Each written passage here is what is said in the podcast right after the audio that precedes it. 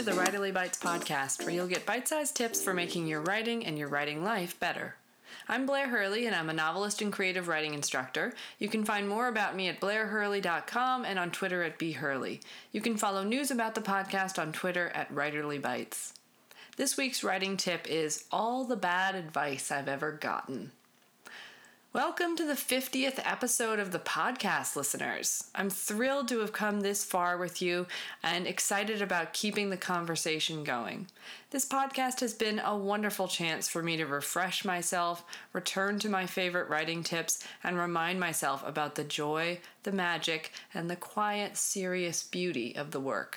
I hope the podcast has played a similar role for you in your writing life.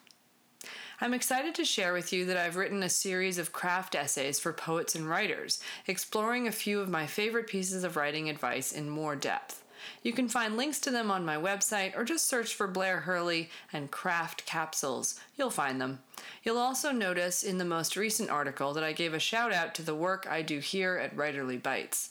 This podcast has inspired me to keep thinking about what my favorite writing advice is and to expand my writing community by asking other writers about the wisdom they're willing to share. But for our 50th episode, I thought I'd do something a little different, a little irreverent. I want to talk about bad advice, all the bad advice I've gotten over the years. We've all gotten bad advice from time to time, whether it's from well meaning but clueless non writers or very accomplished writers who are bad at articulating the sources of their gifts. Bad advice abounds in the writing world. For mysterious reasons, everyone has an opinion about what makes writing good, and plenty of that advice is misguided. So, presented without too much commentary or explanation, but hopefully something that will resonate with you is advice I've genuinely gotten that hasn't proved all that helpful, whether it's about craft, marketing, careers, or anything else. First, write what you know. We've all heard it before, and it's so limited as advice, isn't it? It doesn't really talk about the work that has to go into good imaginative writing, and it shuts so many doors down about what is possible to be written about.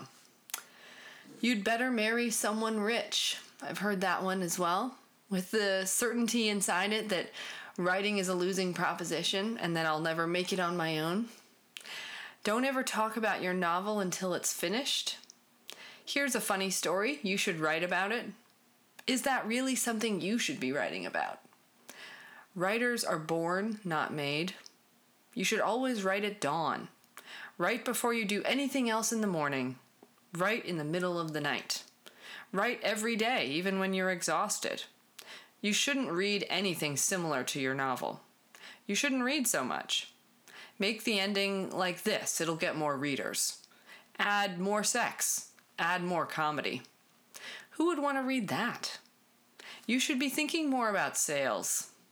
Start a blog. Be on Instagram, TikTok more.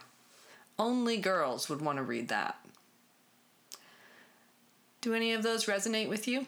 Some of the advice in there might be helpful, might be good, but it's just so prescriptive. It's expecting that only one kind of writer exists in the world.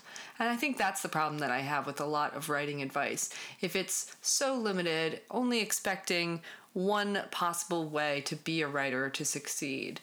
It could be something that works very well for some writers or for that one particular writer who's giving the advice but it doesn't mean that it actually leads to more creativity for others. The fact of the matter is that there is so much bad advice out there for writers to absorb, sometimes well meaning but misguided, and sometimes genuinely coming from the wrong place. Overall, you have to listen to your gut and continue to listen to the stories you're writing. They'll tell you what you need to know and what you need to write, and how to write them and why. This week's reading recommendation is The Ash Family by Molly Dektar.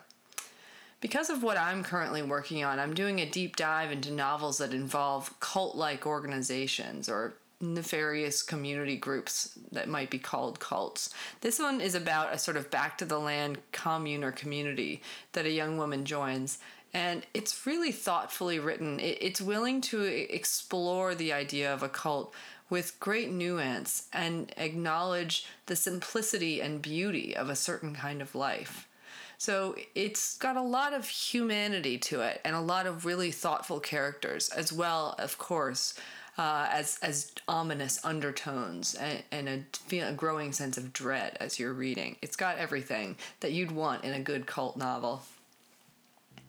Thanks for listening. The Writerly Bites podcast will be back with micro tips to make your writing better. It's produced by me, Blair Hurley. Please rate and review us on Apple Podcasts, it really helps, and visit the website at writerlybites.com.